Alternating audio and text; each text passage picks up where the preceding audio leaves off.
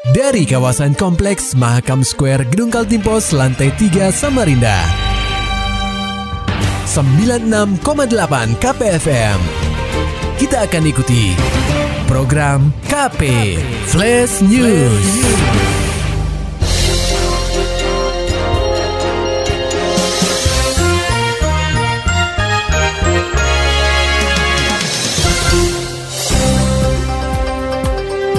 Banjir di Jalan Suryanata tempo hari tuai sorotan DPRD Samarinda.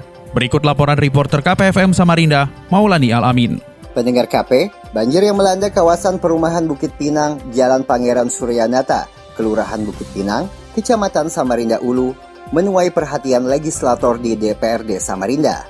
Banjir yang terjadi pada Kamis 7 Januari 2021 itu bukan hanya merendam rumah-rumah warga, namun juga melanda bangunan SMPN 24 Samarinda yang berlokasi di wilayah tersebut. Pada Jumat 15 Januari 2021, Komisi 3 DPRD Samarinda yang membidangi pembangunan mengajak organisasi perangkat daerah atau OPD terkait untuk meninjau penyebab banjir di daerah itu. Anggota Dewan juga melakukan pertemuan dengan pemilik kompleks pergudangan Samarinda Central Beach Park. Pembangunan pergudangan tersebut disinyalir menjadi penyebab banjir. Ketua Komisi 3 DPRD Samarinda Angkasa Jaya menyebutkan, kawasan pergudangan tersebut tidak memiliki site plan atau rencana tapak, tetapi telah mengantongi izin mendirikan bangunan atau IMB. Menurut Angkasa, permukiman warga dan kompleks pergudangan tersebut berada di kawasan landai, di antara dua bukit yang rentan terjadi banjir.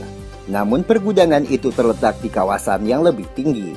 Kami sudah sudah melihat tadi pergudangan ya, dengan segala aspeknya, dampaknya. Kami akan memanggil kembali instansi-instansi uh, terkait, karena kami akan menanyakan izin-izin prinsip. Saya tadi tidak, tidak jelas, ternyata saya plannya ada yang belum diizinkan, terus sudah dapat IMB dan segala macam. Nah, ini kita harus komprehensif dulu melihat segala macam, baru kami bisa melahirkan satu rekomendasi. Direktur Samarinda Central Beach Park Edi Darmawan mengaku telah memenuhi syarat pembangunan yang telah diminta Pemkot Samarinda. Jadi gini Pak, uh, Bapak boleh mungkin bisa dicek juga. Kalau kita mau banding-bandingkan izin, mungkin dibanding pergudangan yang lain, harusnya sih izin saya ini paling lengkap. Paling lengkap. Amdalnya ada, amdal lainnya ada, terus juga semua maksudnya perizinan dari awal kita ngikutin apa yang diminta dari pemerintah kita pasti siapin. Siap. Tapi dengan perubahan pemerintahan itu kan kadang-kadang ganti-ganti pejabatnya, peraturan juga ganti. Nah, mungkin kita ada yang miss, saya juga nggak tahu gimana ininya. Direktur Samarinda Central Beach Park Edi Darmawan berharap pemerintah dapat memberikan saran jika terdapat kekeliruan dalam prosedur pembangunan. Semula, kawasan pergudangan tersebut memiliki luas lahan 5,5 hektar pada tahun 2016 lalu. Setahun berikutnya, luas lahan pembangunan bertambah 30 hektar. KPFM Samarinda, Maulani Al-Amin melaporkan. Pendengar KP, Pemkot Samarinda terus berupaya untuk meneruskan program pengendalian banjir di tahun 2021 ini. Laporan selengkapnya akan disampaikan oleh reporter KPFM Samarinda, Muhammad Nur Fajar. Pendengar KP, beberapa hari terakhir, curah hujan di kota tepian memang cukup tinggi. Berdasarkan laporan BMKG Samarinda, puncak musim penghujan di Samarinda memang terjadi pada bulan Januari 2021, sehingga masyarakat harus waspada akan musibah banjir dan longsor. Sebagai upaya untuk mengurangi dampak banjir, Wali Kota Samarinda, Syahri Jaang, bersama jajarannya tengah berusaha mengendalikan banjir di kota tepian dengan cara melakukan normalisasi Sungai Karangmumus atau SKM dan memperbaiki drainase di beberapa ruas jalan yang rawan banjir. Beberapa hari ini curah hujan tinggi ya. ya curah hujan tinggi. Kita juga selalu berupaya uh, untuk mengendalikan banjir, masalah lingkungan, pengalian drainase kota ya. Tapi memang kemarin cukup tinggi ya. Ya kalau di tempat lainnya kan walaupun tergenang sebentar hilang. Nah, tapi kita lihat di CB 24 itu kan juga uh, cukup tinggi. Jadi mudah-mudahan curah hujan rendah lah. Namun, masyarakat menganggap proyek perbaikan drainase menjadi salah satu faktor musibah banjir yang terjadi beberapa hari yang lalu. Menyikapi hal tersebut, orang nomor satu di kota tepian itu membantah anggapan dari masyarakat. Nah, itu kan proyek drainase itu kan bukan membuat banjir. Proyek drainase itu kan ada yang belum selesai masih dikerjakan, jalurnya belum sempurna, ya pasti nggak akan lancar.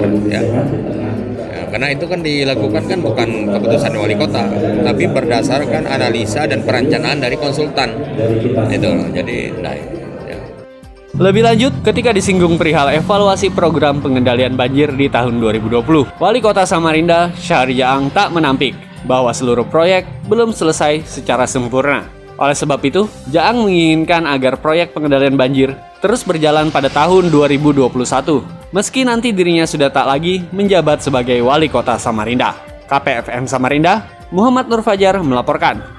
Beralih ke berita selanjutnya pendengar KPFM, pengelolaan participating interest atau PI yang diterima pemerintah daerah di Kaltim mendapat sorotan Badan Pemeriksa Keuangan atau BPK Perwakilan Kaltim. Senin 18 Januari 2021, BPK menyampaikan hasil pemeriksaan keuangan atas pendapatan PI 10% periode 2018 hingga 2020 kepada Pemprov Kaltim, Pemkap Kukar, dan DPRD Kaltim. Gubernur Kaltim Isranur mengaku belum mengetahui angka pasti yang diterima lewat PI 10% tersebut. Dia menyebutkan penerimaan itu dikelola perusahaan PT Migas Mandiri Pratama Kutai Mahakam atau MMPKM kemudian diserahkan kepada perusahaan daerah PT MMP Kaltim sebagai induk perusda. Kendati demikian, Isran membeberkan provinsi ini telah menerima 280 miliar rupiah dari PI tersebut. Dana itu otomatis menjadi pendapatan daerah Kaltim. Ya, mulainya kan di situ proses awalnya. Memang pemerintah sudah dapat sih hasilnya, sudah ada, ada 280 miliar ya, dari daerah yang sudah masuk menjadi pendapatan daerah. Sementara itu, Kepala BPK Perwakilan Kaltim, Dadek Nademar, menuturkan kegiatan yang dilakukan pihaknya ini termasuk kategori pemeriksaan dengan tujuan tertentu. Ia melanjutkan, sejumlah dugaan temuan disampaikan dalam laporan pemeriksaan. Temuan tersebut terkait dengan akuntabel dan transparansi pengelolaan. Ini adalah bagian dari tugas kami sesuai undang-undang kan, undang-undang apa pemeriksaan pengelolaan keuangan tanggung jawab keuangan negara bahwa kami memeriksa itu ada tiga jenis pemeriksaan pemeriksaan keuangan, pemeriksaan kinerja, dan pemeriksaan dengan tujuan tertentu. Nah, pemeriksaan participation interest 10% ini adalah pemeriksaan dengan tujuan tertentu. Diketahui, dari tahun 2018 hingga 2021, Provinsi Kaltim telah menerima dana dari pengelolaan PI 10% Blok Mahakam, kurang lebih 500 miliar rupiah. Sebagian telah diterima Pemprov Kaltim, sementara sisanya masih dikelola Perusda MMP Kaltim. Dana tersebut digunakan untuk gaji dan operasional MMP Kaltim. Beralih ke berita selanjutnya pendengar KPFM, Satuan Polisi Air atau Satpol Air. Polresta Samarinda meringkus seorang pengedar narkotika di sekitar kawasan dermaga Makam Ilir Jalan Gajah Mada, Kelurahan Pasar Pagi, Kecamatan Samarinda Kota, Kamis 14 Januari 2021. Kasat Pol Air Polresta Samarinda AKP Iwan Pamuji mengatakan, penangkapan ini bermula saat pihaknya mendapati seorang anak buah kapal atau ABK yang hasil tes urinnya positif. Sebenarnya pemeriksaan urin ABK ini memang rutin dilaksanakan setiap keberangkatan kapal. Aku lagi nyantai duduk nunggu pembeli di warung. Jadi kebetulan kan sudah dari apa? Kita sudah selidiki sebelumnya. Nah, udah tinggal kita tangkap aja dan langsung ada bibinya. Kebetulan di kantong celananya. Setelah mengantongi identitas pengedar tersebut, jajaran Satpol Air Polresta Samarinda langsung menuju ke tempat yang kerap dipakai untuk transaksi jual beli. Hasilnya, petugas kepolisian segera meringkus seorang pemuda berinisial IS dan menemukan barang bukti 6 poket sabu-sabu seberat 2,5 gram bruto di saku celananya serta uang tunai Rp545.000 hasil penjualan sabu-sabu. Sudah lama karena kebetulan anak ini kan juga sudah berapa kali ketangkep kan? Sudah dua kali ketangkep ini. Tapi dia habis habis masuk sel terus baru dua bulan ini operasi lagi. Oh jadi sudah di penjara sama ya? Iya. Residivis juga itu dia beroperasinya itu loket atau dari tangan ke tangan gitu dari tangan ke tangan langsung dari tangan ke tangan langsung ya dan vulgar sekali hmm. karena ya semuanya yang mau beli ya di, dijual langsung gitu loh Iwan menerangkan, IS biasanya mematok harga Rp150.000 sampai Rp200.000 rupiah untuk satu poket sabu-sabu, di mana beratnya pun bervariasi. Ketika disinggung mengenai asal barang haram tersebut, Iwan belum bisa berkomentar banyak lantaran masih dalam tahap pengembangan. Sementara ini, tersangka IS harus merekam di Hotel Prodeo untuk mempertanggungjawabkan perbuatannya. Pihak kepolisian pun tengah berupaya untuk mengembangkan kasus ini. Berita selanjutnya dari dunia olahraga pendengar KPFM, tim hoki outdoor Kaltim mulai menjalani latihan di Stadion Madia Sempaja sejak Selasa 12 Januari 2021 lalu. Hal ini diungkapkan Sri Norma Yunita, asisten pelatih hoki Kaltim. Dia mengatakan program latihan tersebut mulai dijalankan tim hoki outdoor benua etam setelah mendapatkan rekomendasi dari KONI Kaltim.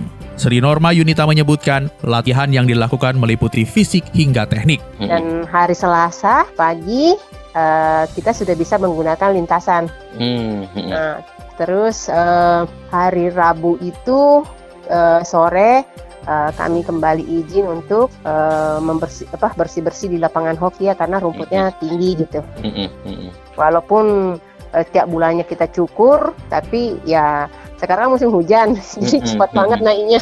Selain itu, karena saat ini masih dalam masa pandemi, tim Hoki Kaltim tetap menerapkan protokol kesehatan. Maulani Alamin, Muhammad Nur Fajar, KPFM Samarinda. Serta dapatkan berita-berita selengkapnya di www.968kpfm.co.id. Demikian tadi telah kita simak rangkaian berita-berita yang terangkum dalam program KP Flash News. Persembahan dari 96,8 KPFM. Terima kasih dan sampai jumpa.